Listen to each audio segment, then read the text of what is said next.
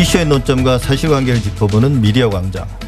지난 2020년을 가장 뜨겁게 달궜던 키워드 중에 하나는 바로 검찰 개혁이 아닐까 싶은데요. 그 과정에서 언론 또한 개혁 대상으로 지목되기도 했습니다. 현업 언론단체와 언론시민단체는 지난 6일 기자회견을 열어 지지부진한 문재인 정부의 언론개혁의 이행을 요구하고 나서기도 했습니다. 마침 지난해가 조선일보와 동아일보의 창간 100주년이 되는 해였는데요. 연말에는 탐사보도 전문 언론 뉴스타파가 제작한 두 언론의 100주년을 비판하는 다큐멘터리 영화가 개봉되기도 했습니다. 새 첫 번째 TBS 아고라는 언론개혁 문제로 시작해 볼까 합니다. 신한대 이정훈 교수 나오셨습니다. 어서 오십시오. 안녕하세요.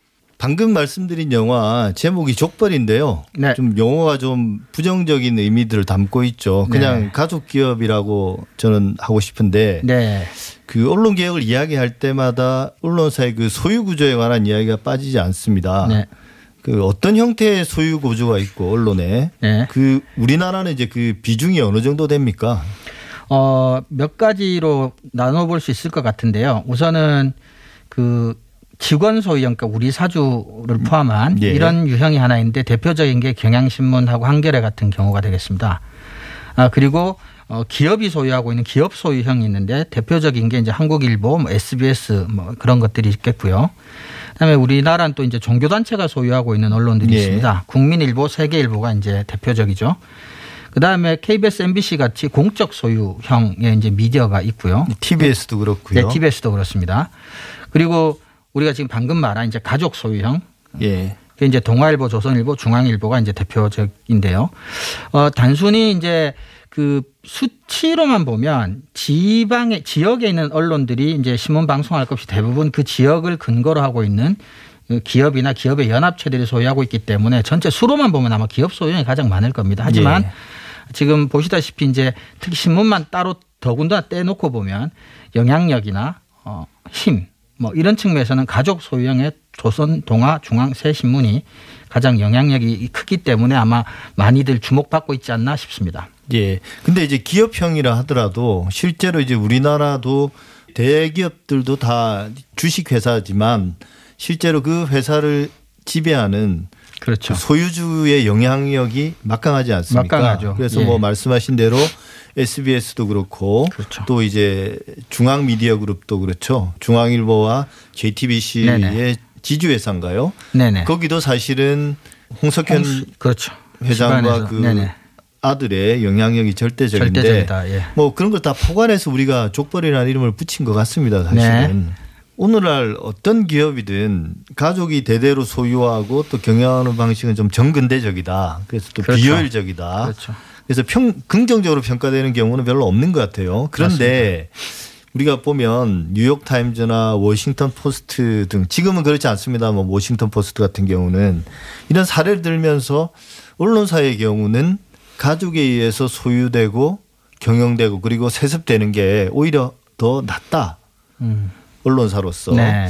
그런 입장도 있습니다. 어떻게 보십니까? 어, 우선은 그 조선일보나 동아일보와 같은 형태와 뉴욕타임즈라든지 이런 형태를 직접 비교하는 건 사실 큰 의미는 없다고 봅니다. 중요한 것은 소유주가 이제 편집이나 논조에 직간접적으로 영향을 미칠 수 있는 구조냐 아니냐가 중요한데요.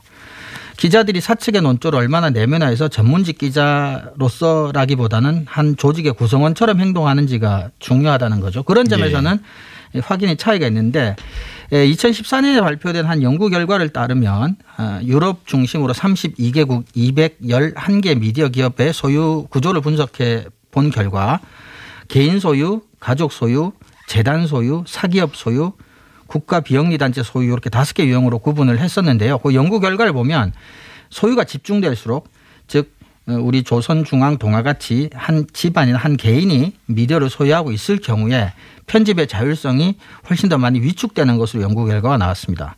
그래서 미디어 활동의 경제적 이익을 넘어서 소유주의 잠재적인 정치적 이익까지 이 대변하게 되는 것이죠. 그래서 똑같이 뭐, 어, 한 집안이 조선일보도 소유하고 있고 또 한 집안이 뉴욕타임즈도 소유하고 있다. 그래서 뉴욕타임즈가 세계적으로 어, 가장 잘하고 있는 신문 중에 하나니 가족이 소유하는 게 좋은 유- 형태가 아니냐 이렇게 단순 비교하는 것은 무리고 그각 집안이 편집에 어느 정도로 직접 간접적으로 영향을 행사하면서 편집권이 위축되느냐, 어, 위협을 받느냐 이것을 가지고 좀 내용적으로 살펴볼 필요가 있다고 생각합니다. 예, 직접 비교도 좀 그렇고 이게 성급한 일반화한 거죠. 뉴욕 그렇죠. 타임즈가 그렇다 하더라도 그렇죠.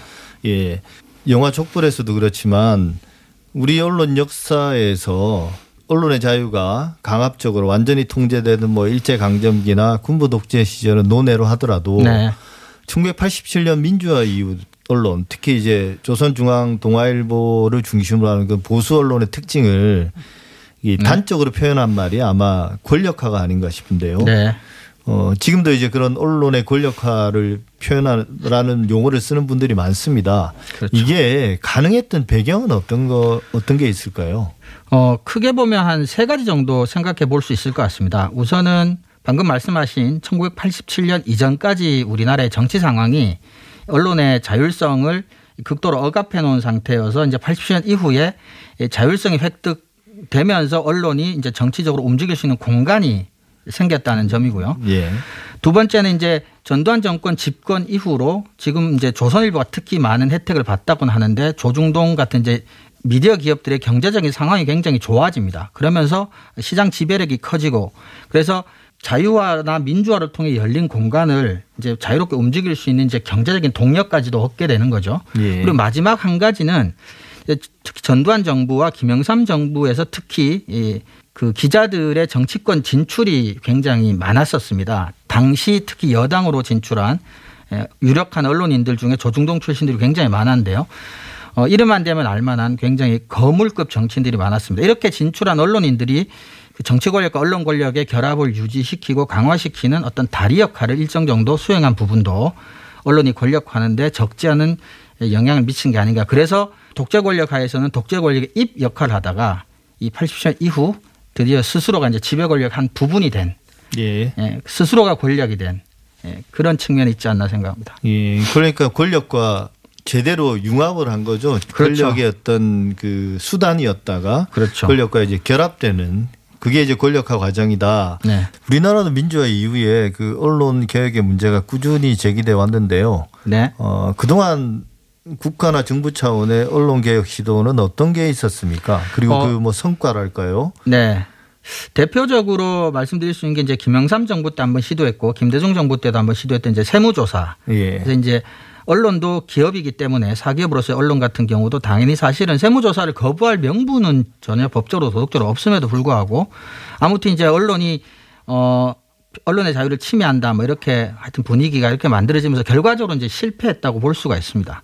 그리고 노무현 정부 때는 이제 신문고시를 통해서 또 시장에 한번 개입하려고 시도를 했었는데 이것도 역시 이제 언론의 반대로 그리고 여론을 이제 등에 업지 못한 채 실패하게 됐고요. 예. 그리고 노무현 정부 이제 좀 후반부로 가면서 취재 보도 관행을 좀 개혁하려는 시도가 있었습니다. 우리 이제 요즘도 출입처 문제가 계속해서 반복되고 나오고 있지만 이제 취재 선진화 방안이라고 해서 이제 개방형 브리핑룸이라든지 뭐 기자실 통폐합 문제, 폐쇄 문제 이런 것들을 좀 했는데 이때도 역시 예, 언론의 강력한 반발과 이제 여론의 어떤 그런 반대 뭐 이런 것들이 조금 더 높았어서 이제 실패를 했는데 어, 지금 생각해 보면 언론 학자로서 개인적으로 제가 생각해도 그렇고 방향성은 맞았던 것 같아요. 근데 이제 당시에 어, 어떤 정치인들의 어, 수준, 인식 수준이나 어, 전반적인 여론의 어떤 수준이 인식이 이, 당시로는 거기까지 가 있지 못했던 것 같고요.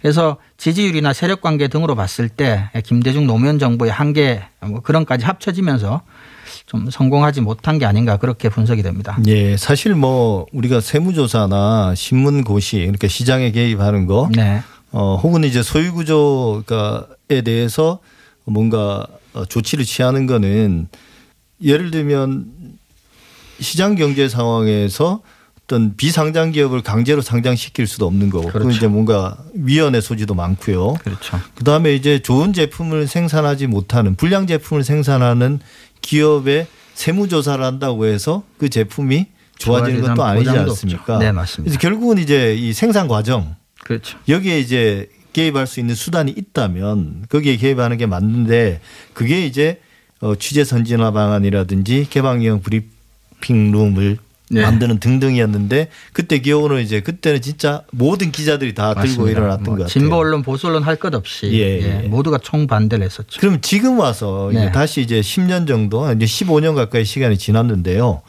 현실적인 지금의 현실적인 언론 개혁 방안은 어떤 게 가능할까요? 어 사실은 뭐 징벌적 손해배상 제도까지도 지금 언론 개혁의 한 방안으로 일부에서 지금 주장하고 있을 정도로 어, 언론에 대한 이제 여론이 뭐 좋지 않다라는 거는 다들 알려진 사실이고 그래서 학계나 시민단체에서는 뭐 공영방송 지배구조를 개선해야 된다든지 2000년 이후 이제 개정이 없었던 미디어법을 개정을 해야 된다든지 하는 요구들은 많이 있습니다. 근데 방금도 말씀하셨지만 이제 언론의 특성상 언론은 하나의 기업이기도 하지만 또 사회 제도로 존재하고 있기 때문에 개혁 대상으로 직접 압박하는 게 사실은 어, 쉽지가 않습니다. 성공하기도 어렵고요. 그리고 이제 실효성 있는 수단이나 개혁을 촉발시킬 만한 지렛대도 현재는 없는 상태로 보이고요.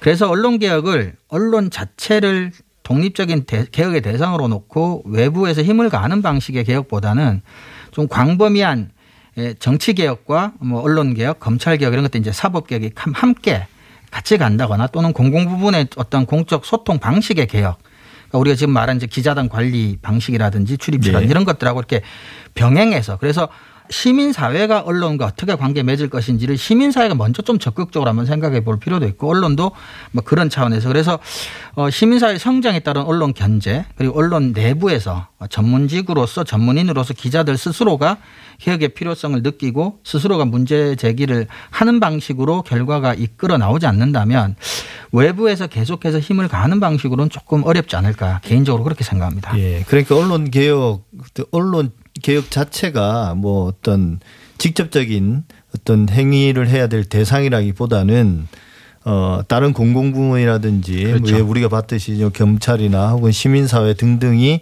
어 언론과 맺고 있는 그런 관계들을 점차 바꿔 나가면 그렇죠. 그 결과로서 언론 개혁이 이루어질 수 있다는 말씀이시죠. 네네. 그럼에도 불구하고 우리가 언론도 스스로 좀 바뀌어야 될 부분들이 있지 않나. 이게 꼭 뭐 지금 우리가 말하는 언론 개혁의 차원이 아니더라도 네. 워낙 경쟁도 치열하고 맞습니다. 또 그게 점점 더 앞으로 더 언론 개개 기업의 입장에서 볼 때는 더 어, 안 좋아지는 상황이란 말이에요. 네. 어, 근데 여기서 이제 살아남기 위해서 네. 어떤 일들을 해야 되는 걸까요? 결국은 저는 취재보도 관행을 개선 또는 개혁하는 문제가 아닌가 싶습니다. 결국 언론 개혁의 최종 목표라는 게 시민들에게 더 좋은 뉴스를 제공해 주는 것이라고 어, 보기 때문인데요. 특히 방금 말씀하셨지만 이제 디지털 시대라고 하는 게 언론에게 많은 변화를 사실 강제하고 있는데 현재까지 우리나라 언론들은 어, 몇몇 시도가 있었지만 실패했고 전반적으로 시도조차도 사실은 제대로 못하고 있는 상황인 것 같습니다. 그러는 와중에 이제 언론들이 대체로 어 제기하고 있는 어떤 시도를 못하는 원인, 실패 원인들이 크게 보면 두 가지인데 하나가 이제 재정적 한계, 그러니까 언론사의 규모, 다시 말해서 기자 수의 한계 이 두 가지를 많이 지적을 하고 있습니다. 그러면 이제 어떻게 어, 할 것이냐 해서 제가 한 가지 뭐 대안으로 고려해 볼 수 있는 것이 꼭 이게 답이라기보다는 뭐 협력 저널리즘 같은 건 한번 좀 우리가 고려해 볼 수 있을 것 같아요. 이게 이제 편집국 보도국 내에서 조직 간의 협력, 언론사 간 협력, 그리고 언론사와 학자, 시민단체, 시민 간의 협력 또는 이제 국제 간 협력까지 협력 저널리즘에 가능한 형식은 매우 이제 다양하게 많습니다. 이를 통해서 언론 이제 뉴스 제작에 필요한 비용과 인력 그리고 전문적 식견을 도움 받을 수 있는 거고요. 그래서 지금 현재 출입처에 매여 있는 대다수의 기자들 그래서 출입처로부터 나오는 사건 발생과 관련된 단순 정보만 가공해서 뉴스로 제공하는 데 그치고 있는 현재 우리나라 언론에서 필요한 분석적, 해설적, 입체적 뉴스를 만드는데 시민이나 전문가나 또는 다른 언론과의 협업을 통해서 도움을 받는다면 특별히 어, 재정 규모를 늘리거나 기자를 갑자기 많이 뽑지 않으면서도 시민들에게 지금보다는 조금 더 질 높은 뉴스를 공급해 줄 수 있지 않을까라는 개인적인 생각을 한번 해 보는데요. 뭐 대표적인 사례가 2016년이었나요? 파나마 페이퍼스 프로젝트 예, 같은 걸 통해서 전 세계적으로 이제 조세 회피한 정치인들, 재벌들 이렇게 탐사 보도하는 경우가 있었고 네. 우리나라에서도 뉴스타파가 참가한 적이 있습니다. 그러니까 언론이 스스로 역량이 부족하다고 이제 핑계를 대거나 회피하지 말고 협력하고 도움을 얻으면 된다. 그렇죠. 그걸 통해서 이제 더 좋은 어, 품질의 어, 보도를 만들어내는 것. 그게 이제 언론 개혁의 핵심이다. 스스로 할 수 있는 그렇죠. 것에서는 그렇게 해서 스스로가 신뢰를 더 지금보다 높여간다면 좋지 않겠나 생각이 됩니다. 네. 지금까지 신한대 이정훈 교수와 함께했습니다. 오늘 말씀 감사합니다. 고맙습니다.